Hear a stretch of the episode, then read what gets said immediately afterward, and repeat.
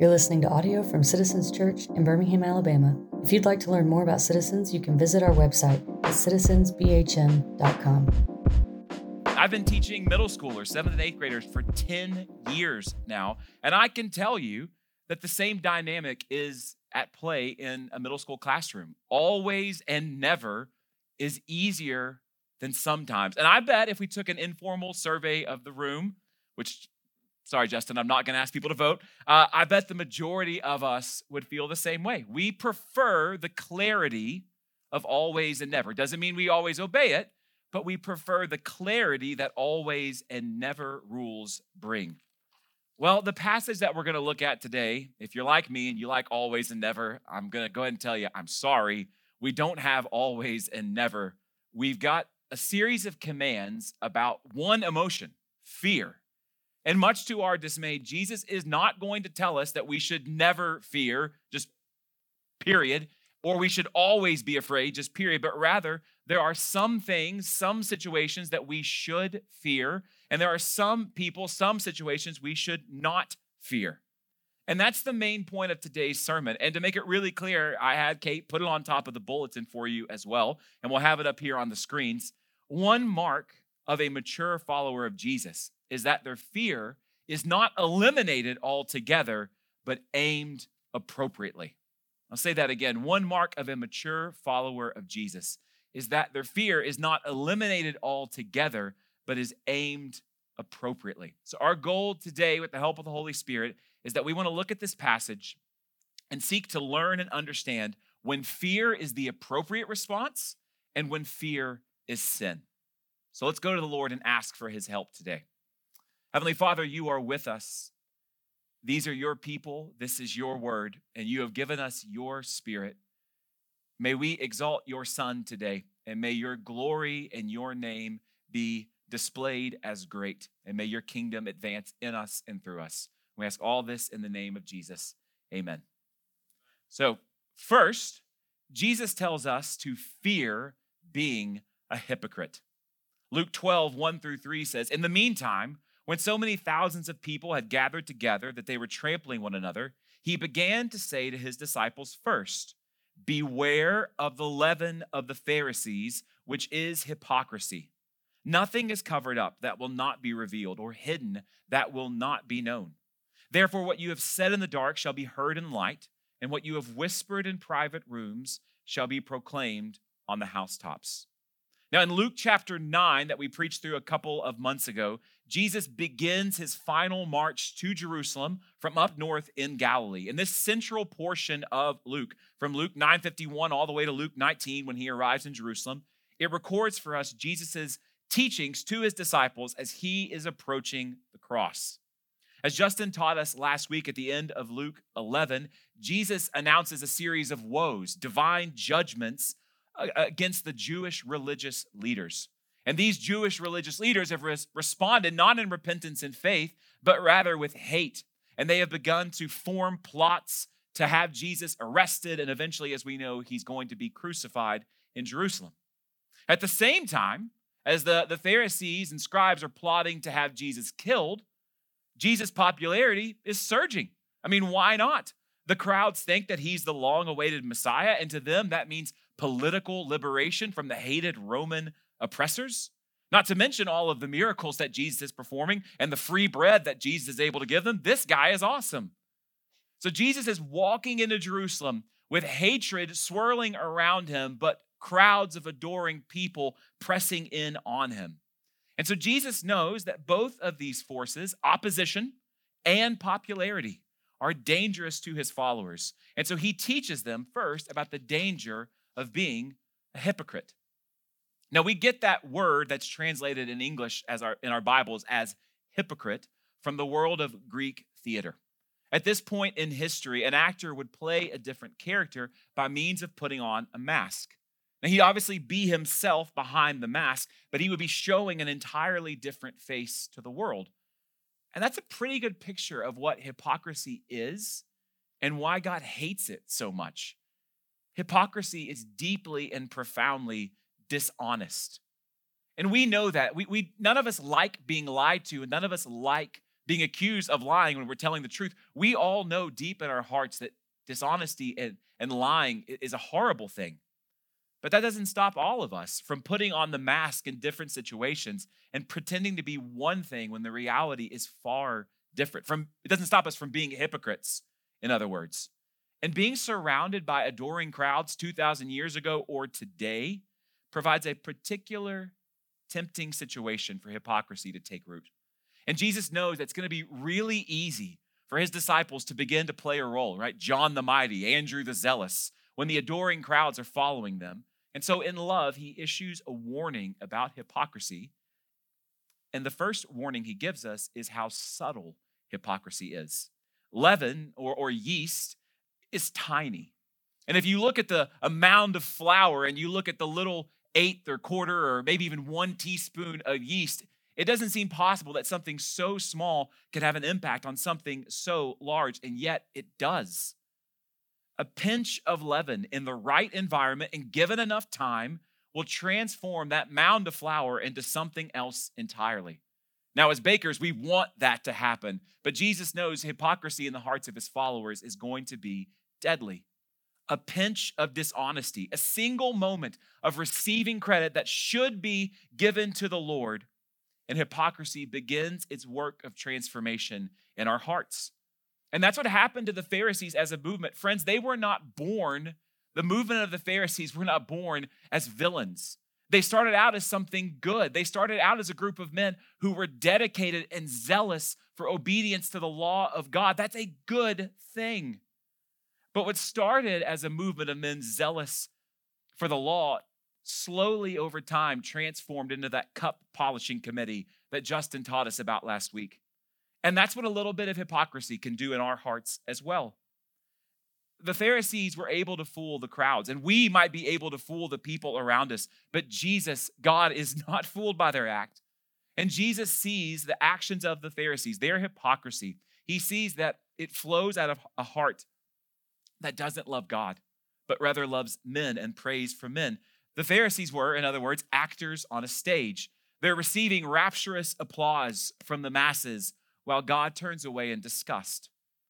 And so, to keep his followers, and that, friends, is us, from making these same mistakes, Jesus gives us three weapons to fight against hypocrisy.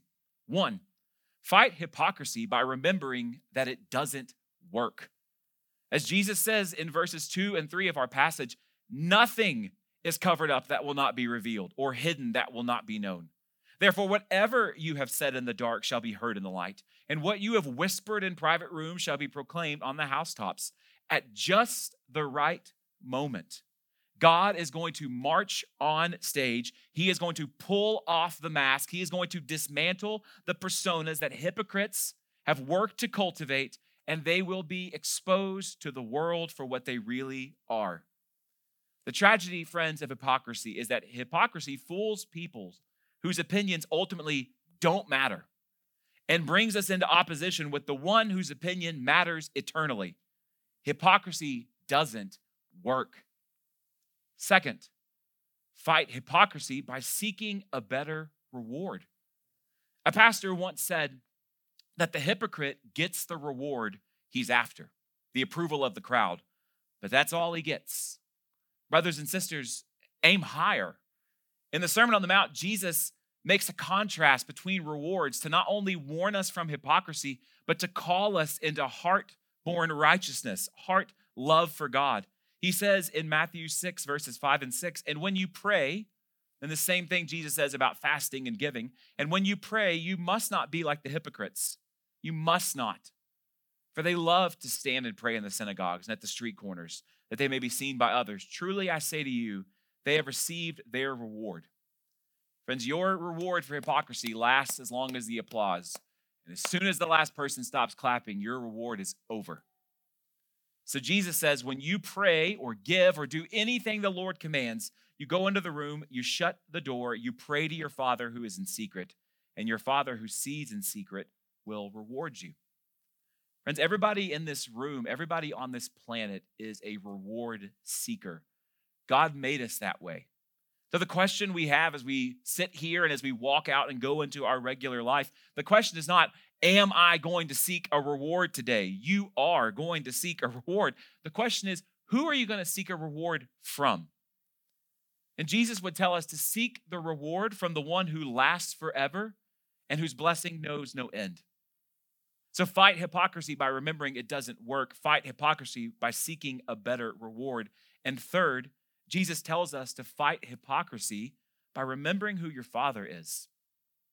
Friends, God chose us for salvation before the foundation of the world. And He did it knowing better than we do how much of a sinner and a failure we would all be. We don't have to pretend. We have never had to pretend to earn the love of our Father. His love is an unearned, undeserved gift. Now, some of us in this room, that may not have been our experience from our earthly fathers. Some of us in this room may have had earthly fathers who made it very clear that their love was a prize to be won, something to be earned. But that's not the case for our Heavenly Father. His love is not a prize that we have to win, it's a gift that we have to receive. So we receive it and we leave silly dress up games behind. Fear hypocrisy. So we should have a healthy fear of hypocrisy. But then Jesus, again, likely with the threats from the Pharisees in his mind, tells us who we shouldn't fear. Don't fear man. In verse 4, Jesus says, I tell you, my friends, do not fear those who kill the body, and after that, they have nothing more that they can do. Now, if we're being honest, the reason Jesus gives us for commanding us to not fear man isn't what we wish he would say. We wish he would say, Don't fear people because I have put a force field around you. You're like a guy in Mario with the star. You cannot be hurt. Or we wish he would say, Hey, don't fear people because if you obey me, people are going to love you. That's not what he says. He says it's foolish to fear people because the worst thing they can do is kill you. And at that point, we'd all probably like to yell, That's what I'm afraid of, Jesus. I, I think that's the point. But, friends, there's just no other way to say it than this faithfully living for Jesus might get you killed. Voice of the Martyrs, an agency that supports persecuted Christians around the world, estimates that 1,000 people a month, 12,000 people a year died for following Jesus. And I'm not talking about in the Roman Empire, I'm talking about right now. This month in September, 1,000 brothers and sisters are going to die because they follow Jesus. They died and are going to die surrounded by people who hate them. People probably laughing at them and mocking them as they kill them. But I promise you, they, they may have died eyes and ears full of hate, but they opened their eyes in heaven to see Jesus. He was there. He will be here for us.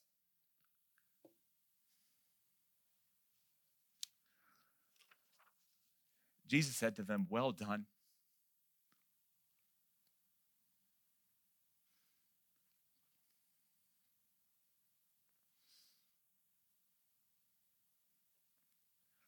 And that's what we want. We want to hear, Well done.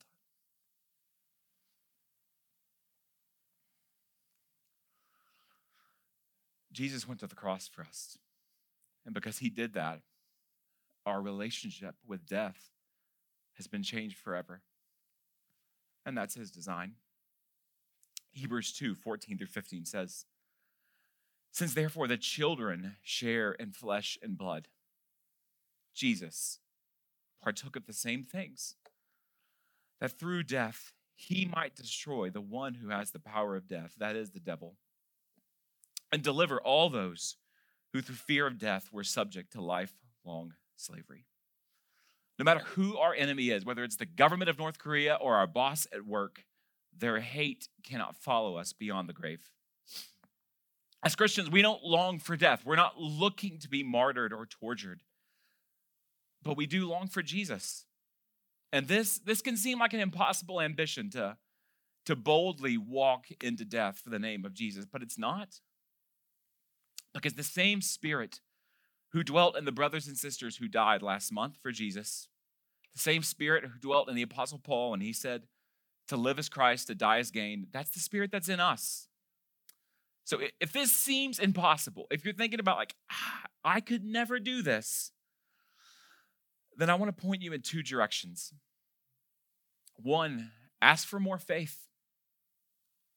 Ask for more faith to believe that God will be with you through the fire, and for more faith to believe in the goodness of his reward.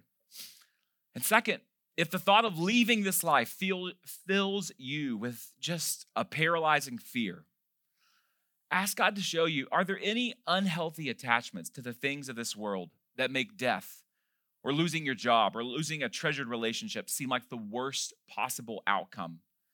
Jesus is worth losing everything for, even your very life. There is something worse than death, and it's dying without Jesus. So, after telling us fear hypocrisy, don't fear man, Jesus tells us someone that we should fear fear God. After telling them not to fear men, Jesus says, But I will tell you, I will warn you whom to fear. Fear him who, after he is killed, has authority to cast into hell. Yes, I tell you, fear him. This idea of fearing God probably makes many of us uncomfortable. And people, meaning well, they'll often talk about how, well, you know, fearing God's appropriate in the Old Testament, but living on this side of the cross, we no longer fear God. Perfect love, they say, drives out fear. And they're quoting there from First John. However, let's take a look at Revelation chapter 1, a book written by the same man who wrote Perfect Love Drives Out Fear. This is Revelation 1 10 through 17. John says, I was in the Spirit on the Lord's day, and I heard behind me a loud voice like a trumpet saying, Write what you see in a book and send it to the seven churches to Ephesus and to Smyrna and to Pergamum and to Thyatira and to Sardis and to Philadelphia and to Laodicea. Then I turned to see the voice that was speaking to me. And on turning, I saw seven golden lampstands. And in the midst of the lampstands, one like a son of man, clothed with a long robe and with a golden sash around his chest. The hairs of his head were white, like white wool, like snow. His eyes were like a flame of fire. His feet were like burnished bronze, refined in a furnace, and his voice was like the roar of many waters. In his right hand, he held seven stars. From his mouth came a sharp two edged sword, and his face was like the sun, shining in full strength. When I saw him, I fell at his feet as though dead. John has just seen the risen Lord Jesus. Whether it's Moses, Isaiah, and Ezekiel, Daniel in the Old Testament, the disciples who witnessed Jesus' transfiguration in the book of Luke, or John here in Revelation, an encounter with the living God creates fear.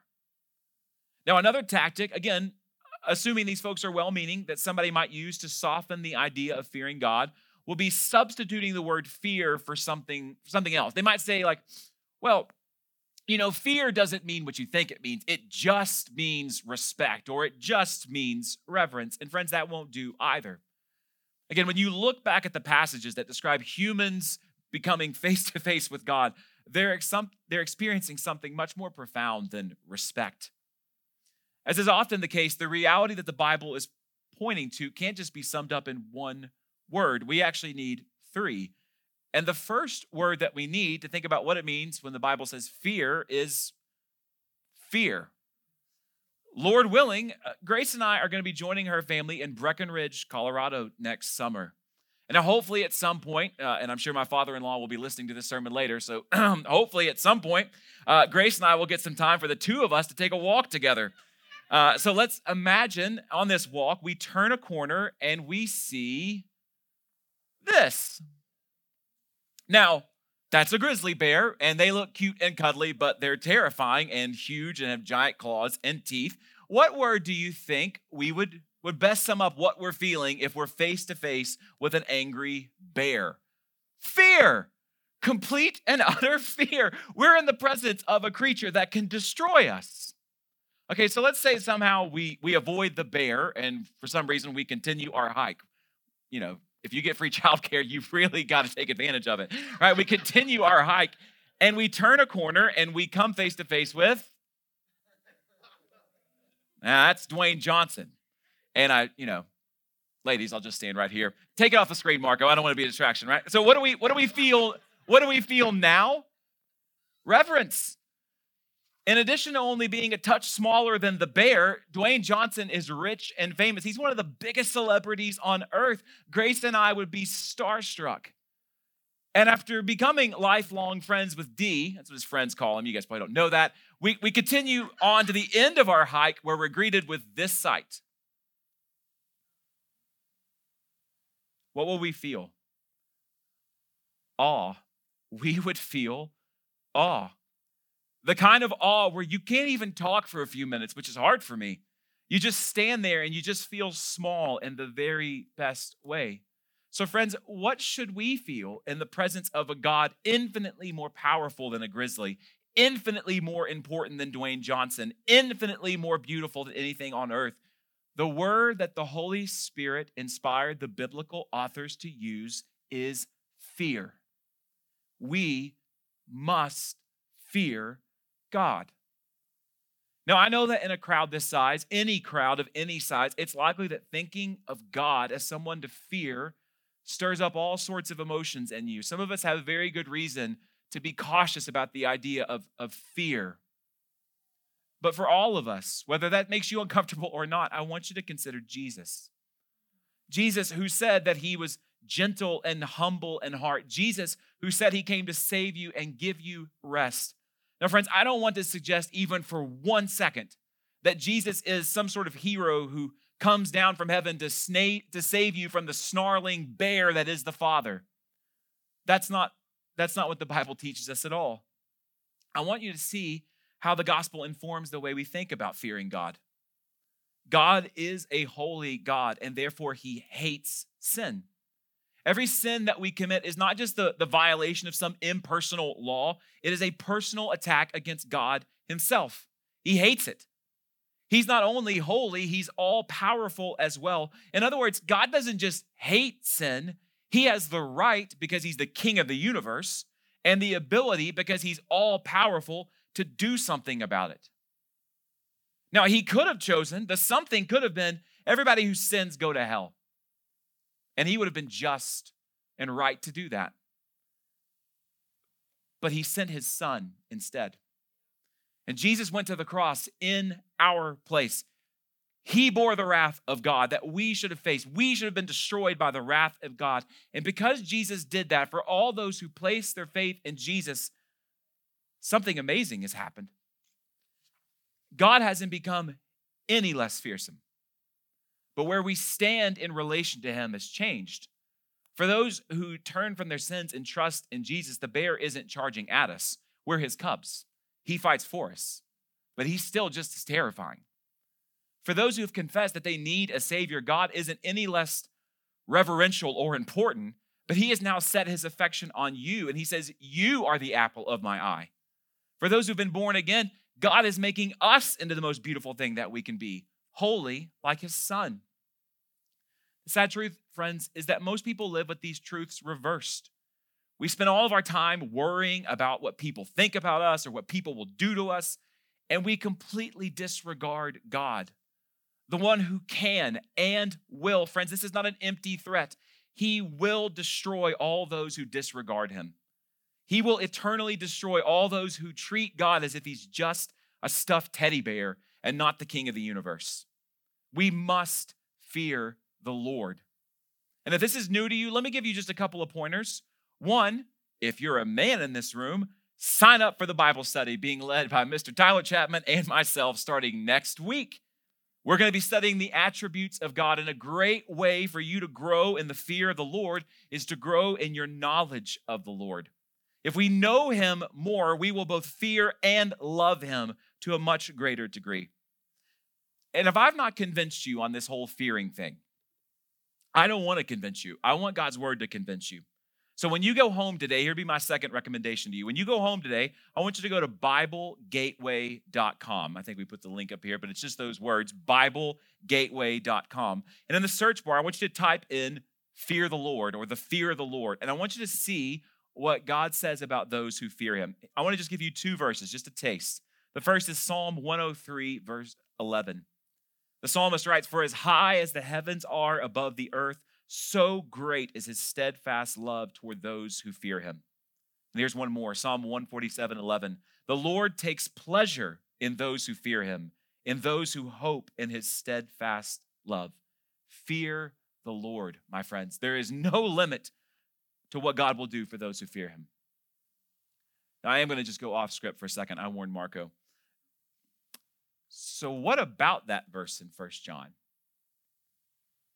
If we're supposed to fear God, what was John talking about when he says perfect love drives out fear? Friends, the Bible does not contradict itself. It is the very breathed out word of God. It's perfect. The fear that has been driven out from us by the love of God is fear of condemnation. It's fear of being ignored, fear of being not provided for, fear of not being his son. That fear is gone forever. But this holy, reverential, knee knocking fear that we should have when we approach God should not be taken away by the cross, it should be amplified by the cross. The second thing we might ask is where does fear come from? And as I said, it comes from actually encountering the living God. Uh, I'm going to tell y'all something that many of you with younger children who are in the know at Birmingham Zoo, you probably already know. Uh, there was a female lion at the Birmingham Zoo. Her name escapes me.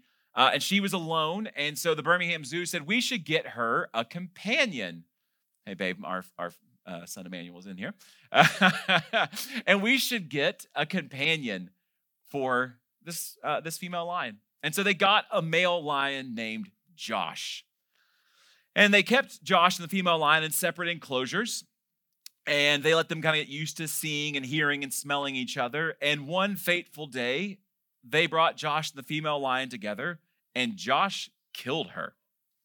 So, this is a male lion, terrifyingly huge, who has killed other lions. Now, my boys don't know that. And when we would go to the zoo, Josh would be pacing back and forth. I, their dad, I'm like looking, like, do I see any cracks? Do I think he can climb over? Because, like, I realize who I'm in the presence of. I, I have what I hope is a healthy respect for Josh and what he can do. My son Eli is banging on the glass, making face at Josh, singing Hakuna Matata, because he he doesn't know who he's talking to. He doesn't fear Josh because he doesn't. He, we're seeing the same thing. We're hearing the same thing. He doesn't fear Josh because he doesn't know who he is. There are people in the Bible, think about the people of Israel. They leave Egypt, they go to Mount Sinai. The presence of God, the smoke, the fire, the thunder, the earth is shaking, God's speaking. It's right there. And they're down there making an idol. They're seeing it with their eyes. They don't experience God in their heart. They don't fear Him. They don't believe Him. They don't obey Him. And they're destroyed by Him. We fear the Lord as we genuinely encounter him in his word. So fear the Lord, my friends, and grow in your fear of the Lord. That is how God wants to bless us. So fear being a hypocrite, don't fear man, but fear God. And fourth, don't fear the lack of God's provision. Jesus says, Are not five sparrows sold for two pennies? And not one of them is forgotten before God. Why, even the hairs of your head are all numbered. Fear not you are of more value than many sparrows. If you don't fear God, even if you're a believer, but th- this idea of fearing God is something very strange to you, you will find it difficult, if not impossible, to trust in His ability to provide for you. If you're someone who struggles with doubting that the Lord is able to meet your needs, whatever those needs may be, I believe that this passage points us towards a solution. Cultivate a deeper fear of the Lord. Many of us, hoping to make God less fearsome, have shrunk him down to being a fun sized God, the kind of God you can put on a funny t shirt who's always down for a good time. And we've succeeded. We're no longer scared of God, but then we run into the problem that God on our t shirt doesn't exist, and he can't help us. He can't provide for you, he can't guide you, he can't redeem you. He could do nothing for you because he isn't real. The only God who can save is the God who exists, and the God who exists must be feared. That God, the real God, the actual God, He's the God who promised to provide for you. He's the God who's never broken a promise and who's not going to start with us in this room. He's the God who's holy, so holy that He demands payment for sin and then pays it Himself. If we cultivate big thoughts of God, we, like the Apostle Paul, will be able to say, He who did not spare His own Son, but gave Him up for us all how will he not also with him graciously give us all things? Or to draw our last two points together, here's how Psalm 34 9 puts it Oh, fear the Lord, you his saints, for those who fear him have no lack. So don't fear God's provision, but we must fear denying Jesus and rejecting his spirit. Denying Jesus and rejecting his spirit. Verses 8 9 of our passage say, And I tell you, everyone who acknowledges me before men, the Son of Man also will acknowledge before the angels of God. But the one who denies me before men will be denied before the angels of God. Friends, this is no idle threat from Jesus. Jesus doesn't bluff. This is a test we must pass. Whether it's the pleasure that sin offers or the fear of persecution, we will all every day, and for some of us, for some brothers and sisters in the world, there will be one enormous test, but for all of us every day, we're all going to be tempted to deny Jesus with our words and our lifestyles. And if we do that on Judgment Day, we will be cast away from the presence of Jesus forever.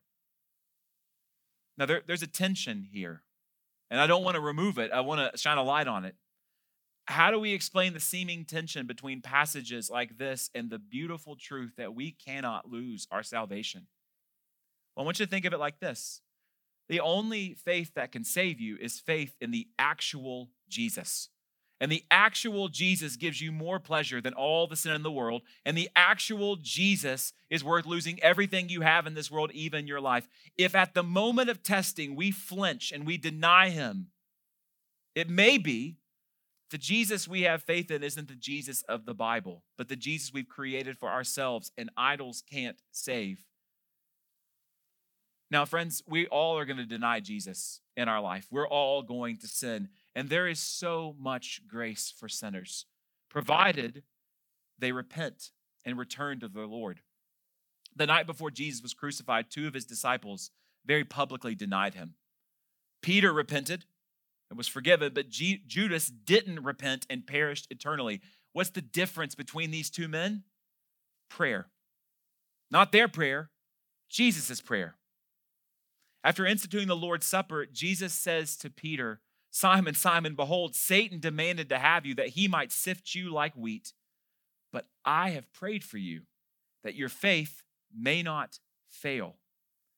At the end of the day, every born again believer will make it across the finish line because our great high priest makes intercession for us and his father loves to answer his prayers. It's Jesus' prayers that shows us why this is a test we cannot fail because our Heavenly Father answers the prayers of His beloved Son. Now, after giving this warning, Jesus issues another warning about blaspheming the Holy Spirit, an action that has come to be known as the unforgivable sin. And every Christian's ears perk up. Uh, what? Unforgivable sin? Now, before I tell you what the unforgivable sin is, let me tell you what it's not. First, the unforgivable sin is not something that we do by accident. If you have had the experience of walking through your house at night and kicking your toe against a door jamb, you likely said something you shouldn't have said, and you have committed a sin. I have committed a sin when I do that, but it's not unforgivable. You're not going to blurt out the unforgivable sin in a moment of anger. And second, the unforgivable sin isn't something that a believer can do. Christians are, by definition, forgiven people. This is not an action that we can commit. So, what is the unforgivable sin? It is so frequently rejecting the work of the Holy Spirit in calling you to repentance that you harden your own heart and you reject God's offer of life. Friends, the Bible is clear. Today is the day of repentance. Today is the day of salvation. And if you continuously put off the Holy Spirit, I'll do it later, I'll do it tomorrow, I'll do it whatever that is you are hardening your own heart to the point where you're no longer capable of humbling yourself before God and asking for mercy. And if you don't ask for mercy, you don't receive mercy. And that's why this action, which takes place over years, is truly unforgivable. Paul describes the outcome of this type of life in 1 Timothy chapter 4 verse 2 when he talks about liars whose consciences are seared seared like a hamburger left over an open flame for hours, blackened and destroyed beyond repair. Jesus talks about the unforgivable sin when he hears the Pharisees call the obvious act of God in casting out demons and healing, they say, oh, that's the work of the devil. That's what it looks like. That's what it sounds like to harden your heart and to commit the unforgivable sin. To any in the room who are here considering Christianity, we're so glad you're here. But do not put off until tomorrow what you only may be able to do today. The offer of salvation is real, but the time is now. Finally, friends, Jesus tells us don't fear the crucible. Jesus knows that the adoring roars of the crowd are not going to last much longer. Soon, his disciples are going to face jeers and accusations as they're arrested and threatened with death for the sake of his name. So, Jesus says in verse 11, And when they bring you before the synagogues and the rulers and the authorities, do not be anxious about how you should defend, your, defend yourself or what you should say, for the Holy Spirit will teach you in that very hour what you ought to say. So, not only is Jesus praying for you, for me, that our faith may not fail, but he's actually given us his spirit to ensure that we remain faithful. Acts 4 has one of my favorite pictures of this in all of Scripture. Peter and John have been arrested for preaching Jesus. They're brought before the Sanhedrin, the very same group that had Jesus crucified a few months prior. I'm going to start reading in verse 7. And when they, the Sanhedrin, had set them, Peter and John, in their midst, they inquired, By what power or by what name did you do this? Then Peter, filled with the Holy Spirit, said to them, Rulers of the people and elders, if we are being examined today concerning a good deed done to a crippled man, by what means this man has been healed, let it be known to all of you and to all the people of Israel that by the name of Jesus Christ of Nazareth, whom you crucified, whom God raised from the dead, by him this man is standing before you well. This Jesus is the stone that was rejected by you, the builders, which has become the cornerstone. And there is salvation in no one else, for there is no other name under heaven given among men by which we must be saved. Now, when they saw the boldness of Peter and John and perceived that they were uneducated, common men, they were astonished and they recognized that they had been with Jesus. Peter, the coward, afraid of a servant girl two months before this, is now preaching Christ, calling on the murderers of Jesus to repent at the risk of his own life because he's been filled with the Holy Spirit and he has been with Jesus. Same Peter, same murderous Sanhedrin.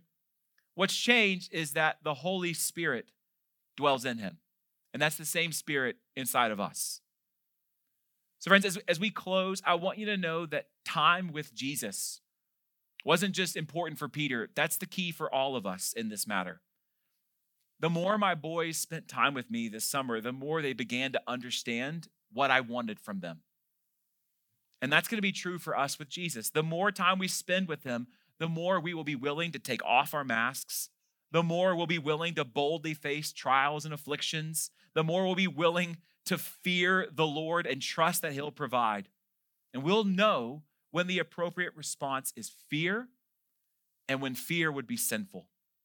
So may we spur one another on to spend time with our Lord so that we can grow in fear and faith together.